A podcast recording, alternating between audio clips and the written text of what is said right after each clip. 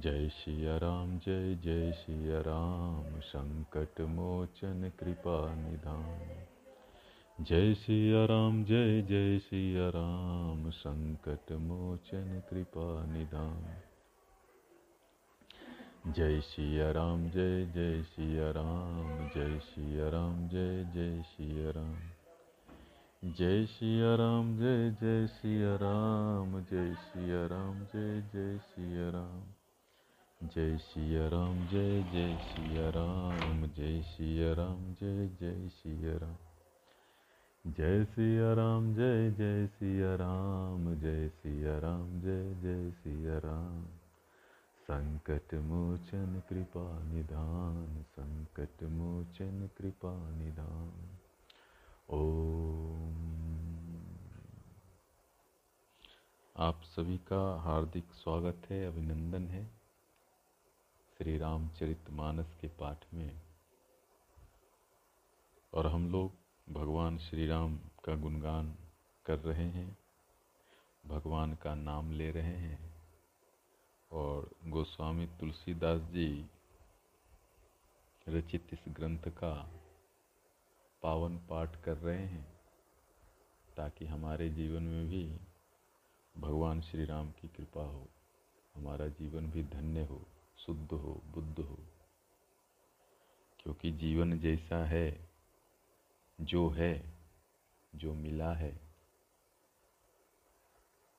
आपके पास भी है, हमारे पास भी है, तभी तो सत्संग हो रहा है।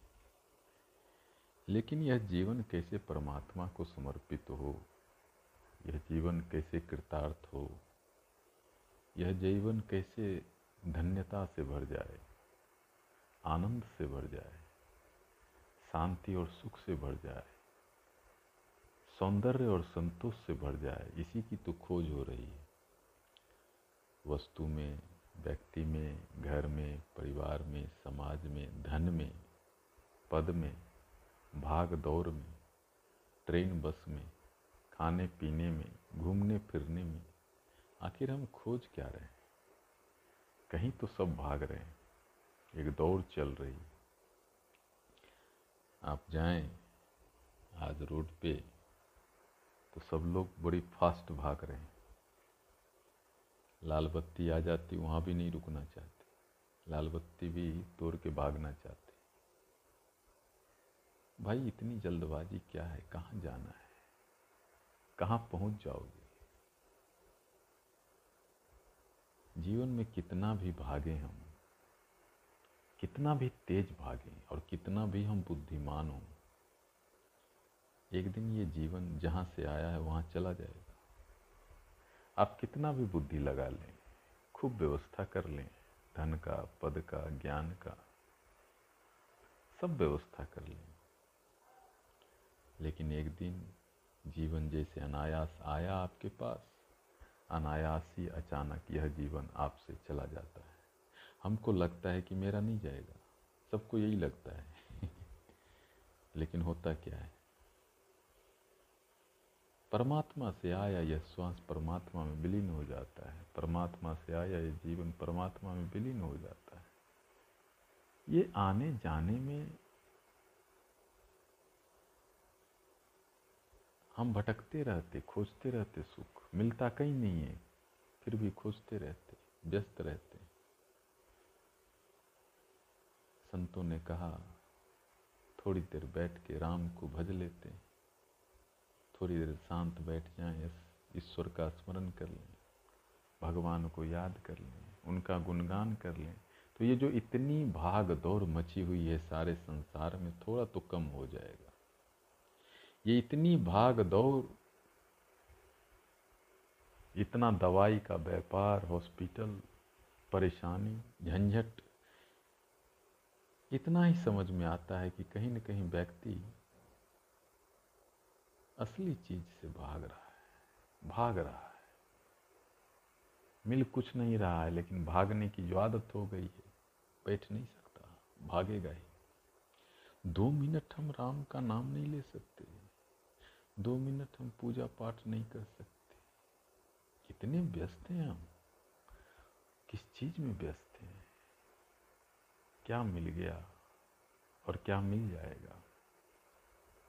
सबसे बड़ी बात है, कुछ मिल भी जाता है तो आप पूरा जीवन खो के पाते हैं। शायद आपका महल बन जाए, आपकी गाड़ी बन जाए, बैंक बैलेंस हो जाए, लेकिन पूरा जीवन ही लग गया उसको बनाने में। और जब बन गया, जैसे ही बना, फिर जाने की भी बारी आ जाती है। बुद्धिमानी तो इसी में है, जो है, जहाँ है, जब है जो कर रहे करिए मना नहीं है। साथ में भगवान राम का नाम भी लीजिए। काम करते रहो, नाम जपते रहो। सारा गीता का यही संदेश भगवान श्री कृष्ण भी देते हैं, अर्जुन को, अर्जुन, कर्म करते रहो, फल की चिंता ना करो और ईश्वर का स्मरण करते रहो। तो रामचरितमानस का पाठ, यह सत्संग। सच पूछिए तो एक माध्यम है ईश्वर को स्मरण करने का, फुर्सत के क्षण में ईश्वर का थोड़ा नाम ले लेने का। ये सबसे बड़ी संपत्ति है। ये आपको समझ में आ जाए तो आपको बहुत बड़ी बात समझ में आ गई। और यह ना समझ में आए तो समझने का प्रयास करिए। सत्संग से जीवन में शांति भी आती है, स्वास्थ्य भी आता है, आनंद भी आता है, ज्ञान भी आता है। सत्संग की महिमा कही नहीं जा सकती, अनुभव करने का विषय। तो चलिए हम लोग श्री रामचरितमानस का पाठ जहाँ तक किए हैं, उसके आगे बढ़ते हैं। पेज चौदह में हम लोग हैं। दोहा है धूमऊ तजई सहज करुआई, अगर प्रसंग सुगंध बसाई।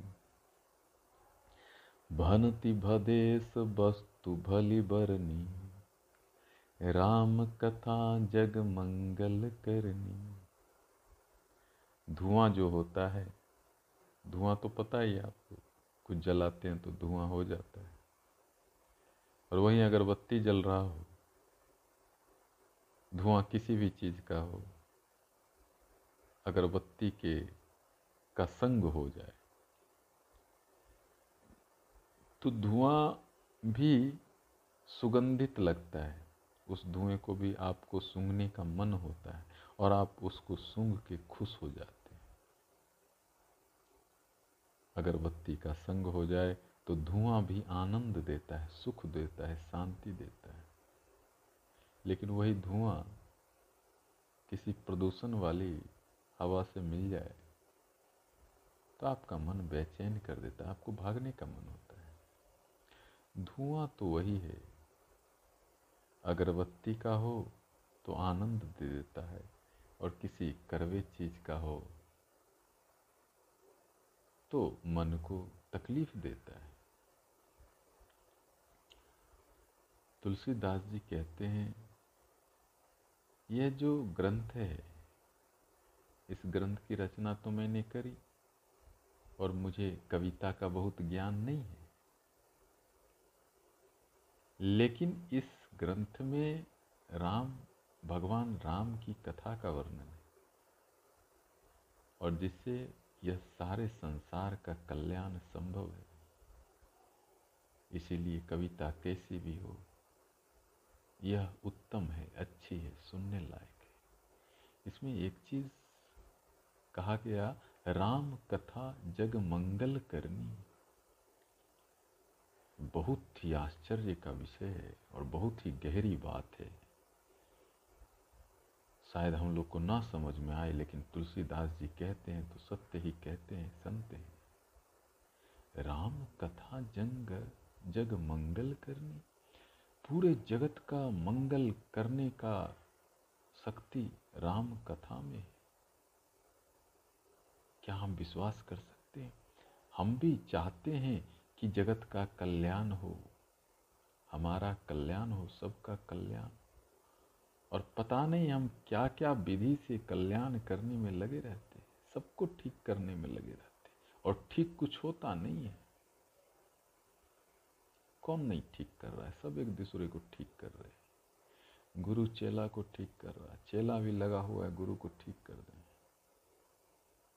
मित्र मित्र को ठीक कर रहा पति पत्नी को ठीक कर रहे आप जहाँ भी जाएँ, सब एक दूसरे के कल्याण में लगे हुए हैं और कल्याण किसी का नहीं हो रहा, झगड़ा हो रहा है। बोल रहे हैं, हम कल्याण कर रहे कल्याण के नाम पे झगड़ा हो रहा भाई, ये कैसा कल्याण है? कल्याण के नाम पे बहस हो रहा तर्क हो रहा कहीं ना कहीं कल्याण का जो माध्यम हम चुन लेते हैं, वो गलत हो जाता है। कल्याण तो करना चाहते हैं। गलत तरीके से करते हैं, तरीका ही गलत है, इसलिए तो इतना झंझट है। ऐसा नहीं कि आप कल्याण नहीं करना चाहते, आपकी भी इच्छा है सबका कल्याण करें, सबकी मदद करें, सबकी सेवा करें। पता नहीं है आपको आपको लगता है पता है, लेकिन पता नहीं। तो तुलसीदास जी कह रहे, राम कथा जग मंगल करनी। यदि आप सच में मंगल करना चाहते हैं तो राम कथा करिए। घंटा दो घंटा निकाल के, घर में बैठ के घर का कल्याण करना है, घर में राम कथा करिए, समाज का कल्याण करना है, समाज में करिए, देश का कल्याण करना है, देश में करिए। अब ये संतों की वाणी है। भगवान की कथा में ये शक्ति है कि सबका कल्याण होता है। जो सुनता है, उसका भी कल्याण होता है। जो सुनाता है, उसका भी कल्याण होता है। जो व्यवस्था करता है, उसका भी कल्याण होता है। अरे, भगवान के नाम में कल्याण ही कल्याण है। अब हम नहीं कर रहे, ये तो ग्रंथ में लिखा है। तो ये सबसे अच्छा उपाय है। इससे बेहतर उपाय क्या हो सकता है? स्वामी सत्यानंद जी कहते हैं, समाधि से पहले रामचरितमानस का ही पाठ किया करते थे। बहुत ऐसे संत हैं, अभी भी हैं कल भी थे। रामचरितमानस का पाठ करते थे, कराते हैं। किसके लिए करते हैं, किसके लिए कराते हैं? जगत के कल्याण के लिए। सबका अच्छा हो, सबका भला हो, सबको भक्ति मिले, सबको भक्ति से शक्ति मिले। भक्ति से कल्याण हो, भक्ति में बहुत शक्ति है। आप सुने होंगे कहानी महाभारत की। द्रौपदी जी कष्ट में थी। भगवान श्री कृष्ण की भक्ति करी और उनका जो है मदद हुआ, कल्याण हुआ। कई कहानियाँ हैं।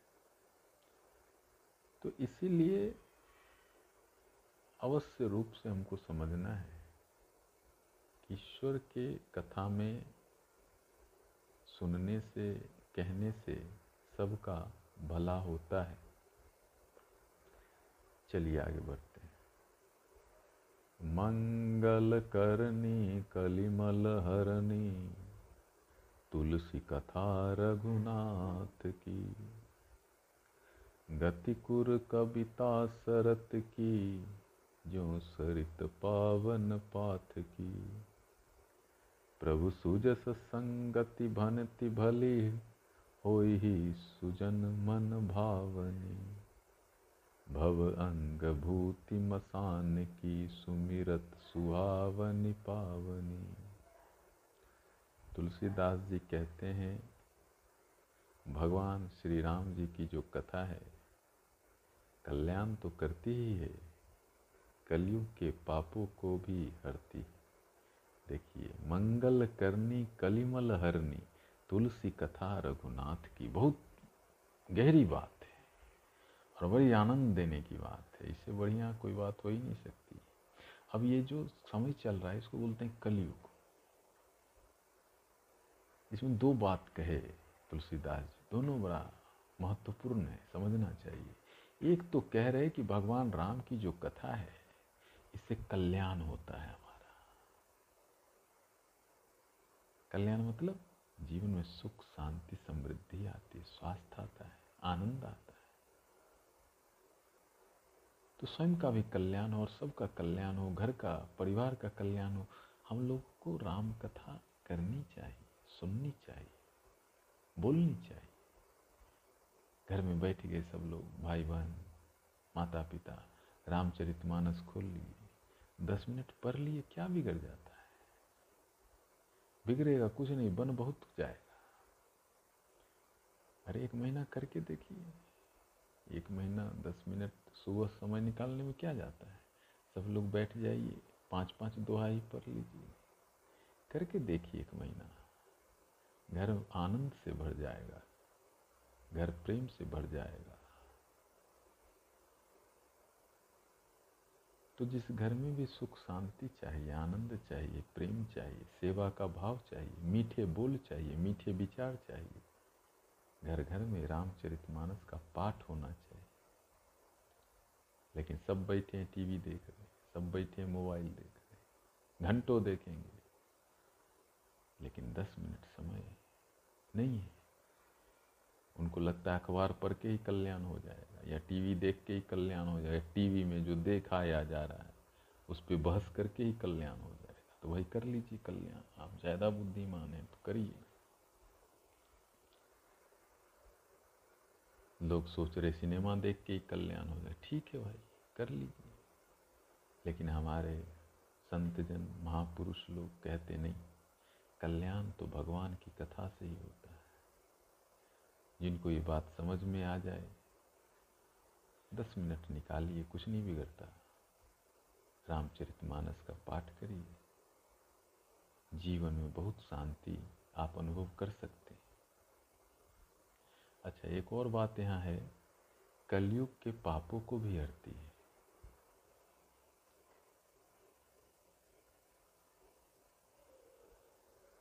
तो ये तो बहुत अच्छी बात है। देखिए, ये समय जो चल रहा है, शास्त्रों में इसको कलयुग कहा गया और इसमें जो भी लोग हैं, जाने अनजाने, कुछ न कुछ गलती सलती होता रहता है। हम जीवन जी रहे तो कुछ न कुछ छोटे मोटे पाप हो ही जाते हैं। अब कोई पाप हो जाता है, मान लीजिए आप किसी को कुछ बोल ही देते हैं, उसको दुख हो जाता है तो आपको भी तो खराब लगता है। मन में एक भाव आ जाता है क्यों बोल दिए या कुछ बुरा व्यवहार कर दिए किसी के साथ। फिर आपको लगता है, अरे, यार, गलती हो गया, गलत हो गया। तो कोई भी गड़बड़ काम होता है, पाप होता है तो मन में बड़ा बेचैनी होती है। मन में बड़ा घबराहट होता है, ग्लानी होती है। उसको हम भूलने का प्रयास करते, भूल नहीं पाते। एक मन में एक धब्बा बन के बैठा रहता है और उस धब्बे की वजह से बड़ा अशांति, नींद भी खो जाता है। बहुत लोग को कुछ गड़बड़ हो जाता है जीवन में तो नींद भी नहीं आती। बहुत परेशान हो जाते हैं। तो क्या उपाय है? कोई पाप हो जाए छोटा मोटा तो क्या कोई उपाय है कि हम उस पाप को भूल सकें, शांति को प्राप्त हो सके, सहजता को प्राप्त हो सके? तुलसीदास जी कह रहे हैं, राम कथा। कलिमल हरनी कलिमल हरनी, कलयुग में जो भी मल है, पाप है, गलती सलती होता है। उस व्यक्ति को यदि उस पाप को मिटाना है, पाप से मुक्ति पाना है तो उसे भगवान श्री राम के शरण में जाना चाहिए। राम कथा सुनना चाहिए, सुनाना चाहिए। या राम कथा का आयोजन करना चाहिए। उससे भी पाप जो है नष्ट होता है। सुनिए, सुनाइए, और हो सके तो कथा का आयोजन भी करिए। मेरी इस कविता रूपी नदी पवित्र है, गंगा जी तरह पवित्र है। अब तुलसीदास जी बार बार इस बात को कहते हैं कि मैंने जो कविता लिखी है, जो ग्रंथ लिखा है, वो थोड़ी भद्दी है। बार बार अपने इस ग्रंथ को छोटा बोलते हैं। लेकिन बात ऐसी है नहीं। ये इनका बड़प्पन है। महान संत हैं। इनका बरप्पन है, कहते हैं कि मेरी कविता ऐसी है, मेरी काव्य रचना ऐसी है। लेकिन वास्तव में देखा जाए तो यह गंगा जी की तरह पवित्र है। देखा जाए तो इससे सुंदर कोई ग्रंथ नहीं, इससे पवित्र कोई ग्रंथ नहीं। गंगा जी को आप देखेंगे, जब गंगोत्री से निकल के गंगा सागर तक जाती है तो बहुत टेढ़े मेरे रास्तों से गुजरती है। रास्ता कितना ही टेढ़ा मेरा हो, लेकिन जल तो सदा शुद्ध है, पवित्र है। तो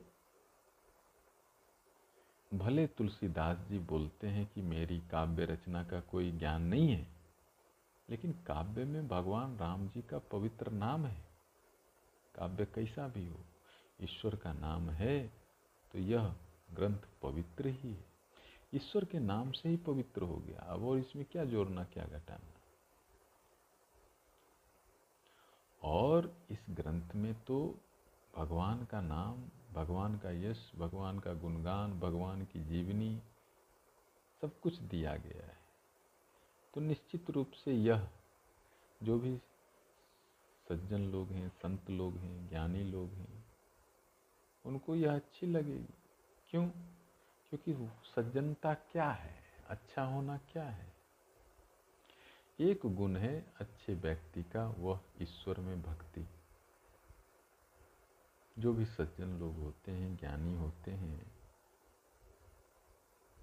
उनमें ये गुण पाया जाता है कि ईश्वर में उनकी श्रद्धा होती है, विश्वास होता है। और ईश्वर के प्रति उनका समर्पण भी होता है।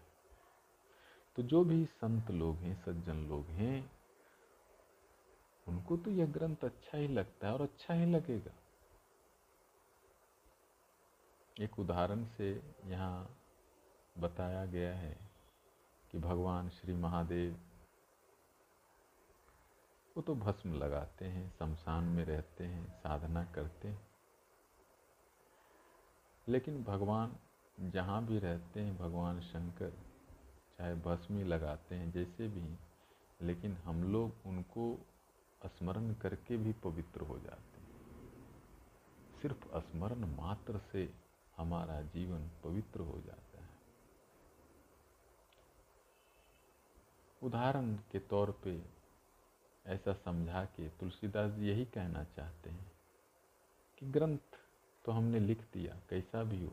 लेकिन इसमें चूँकि भगवान का नाम है तो हम इसका पाठ करेंगे तो हमारा जीवन आनंद से भर जाएगा, शांति से भर जाएगा, पवित्रता से भर जाएगा। इसमें कोई शंका नहीं होना चाहिए। प्रिय लागी अति सब ही मम, भनति राम जस संग। दारु विचारु की करई को बंदीय मलय प्रसंग। श्री राम जी के यश के संग से मेरी कविता सभी को अत्यंत प्रिय लगेगी। जैसे मलय पर्वत के संग से काठ चंदन बनकर वंदनीय हो जाता है। फिर क्या कोई काठ का विचार करता है? वाह, बहुत सुंदर। तुलसीदास जी फिर कहते हैं कि चूँकि इस ग्रंथ में भगवान श्री राम के नाम और यश का वर्णन है,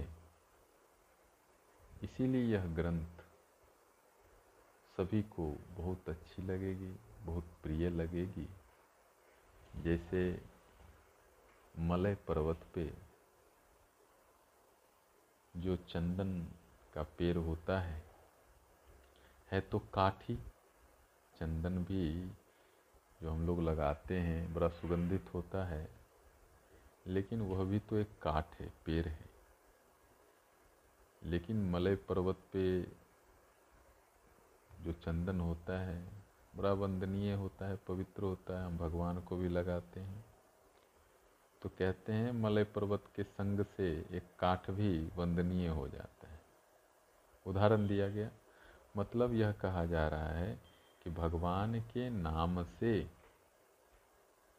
भगवान के गुणगान से यह ग्रंथ सबको प्रिय हो जाएगी। श्याम सुर विपय विशद गति गुनद करही सब पान। गिरा ग्राम सिय राम, जस गा गाबही सुनहि सुजान। जैसे गाय काली होने पर भी दूध तो उजला ही होता है, और गाय काली हो फिर भी दूध में सारे गुण होते हैं जो स्वास्थ्य के लिए ज़रूरी हैं। और लोग पीते भी हैं गाय का दूध। फिर एक उदाहरण से समझा रहे हैं कि गाय कितनी भी काली हो, दूध के गुण तो रहते ही हैं और वह स्वास्थ्य के लिए लाभदायक है। इसी तरह अवधि भाषा में यह ग्रंथ लिखा गया ग्रामीण भाषा है। गवारू भाषा बोलते लेकिन चूँकि इसमें भगवान श्री राम जी का यश हुआ है, गुणगान हुआ है, माता सीता की कथा है, इसलिए बुद्धिमान लोग, ज्ञानी लोग इसे बड़े आनंद से गाते हैं, सुनते हैं, कथा करते हैं, सत्संग करते हैं। क्योंकि भगवान की कथा में वह आनंद है, भाषा कोई भी हो, भाषा कैसी भी हो, भगवान के नाम में सबको सुख मिलता है। मणिमानिक मुकुता छवि जैसी, अहि गिरि गज सिर सोहन तैसी। निप किरीट तरुणी तनु पाई, लहे सकल शोभा अधिकाई।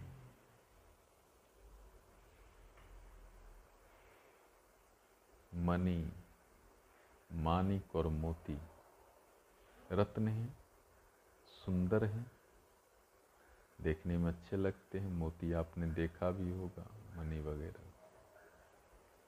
लेकिन मनी कहते हैं सांप के सिर पे होता है। मानिक हाथी पे होता है, मोती तो शायद समुद्र के नीचे पाया जाता है। तो ये जो रत्न है रत्न भी शोभा कहाँ पाते हैं, जहाँ इसका सही जगह हो? कहते हैं, राजा के मुकुट में यदि मनी मानिक लग जाए तो सुंदर लगता है। राजा भी सुंदर लगते हैं, और रत्न भी सुंदर लगता है। कोई सुंदर स्त्री है, युवा है, उसके शरीर पे यदि रत्न हो, मनी मानिक हो, मोती हो तो रत्न की भी शोभा होती है और नवयुवती स्त्री की भी शोभा होती है। तो वस्तु का उपयोग सही जगह पे करने से अच्छा लगता है, सुंदर लगता है।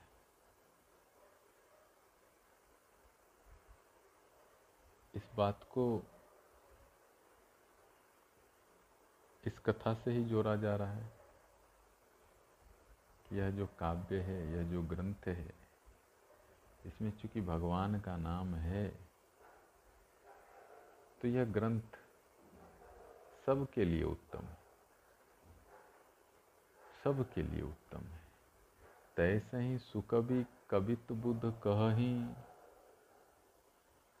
उपजहि अनत अनत छवि लही। भक्ति हेतु विधि भवन बिहाई, सुमिरत सारद आवति धाई। बुद्धिमान लोग कहते हैं, कविता कैसी भी हो, कवि कैसा भी कविता बनाता है। उसकी शोभा तो होती ही है,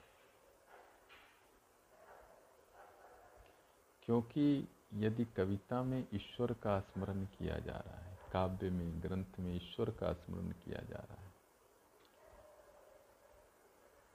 तो चूँकि भक्ति हो रही और भक्ति के अधीन तो देवी देवता भी हैं, कहते हैं, जब कोई कवि भक्ति के लिए काव्य की रचना करता है तो माता सरस्वती भी ब्रह्म लोक छोड़कर दौड़ी आती। भक्ति हेतु विधि भवन बिहारी। भक्ति के लिए तो माता पार्वती अच्छा यहाँ माता सरस्वती की चर्चा है। माता सरस्वती भी ब्रह्मलोक छोड़ के आ जाती। तो ये तो बहुत ही आश्चर्य का बात है यहाँ कि कितना भक्ति में शक्ति है कि कोई कवि, कोई संत, कोई महात्मा, कोई महापुरुष भक्ति के लिए कोई काव्य रचना चाहते हैं, भगवान के स्मरण के लिए कुछ लिखना चाहते हैं तो माता सरस्वती भी सहायक होती हैं। देवी देवता भी सहायक होते हैं। तो बड़ा ही आनंद का विषय दिया गया है। और हम लोग चर्चा करेंगे आने वाले सत्संग में। तब तक के लिए श्री राम जय राम जय जय राम। श्री राम जय राम जय जय राम।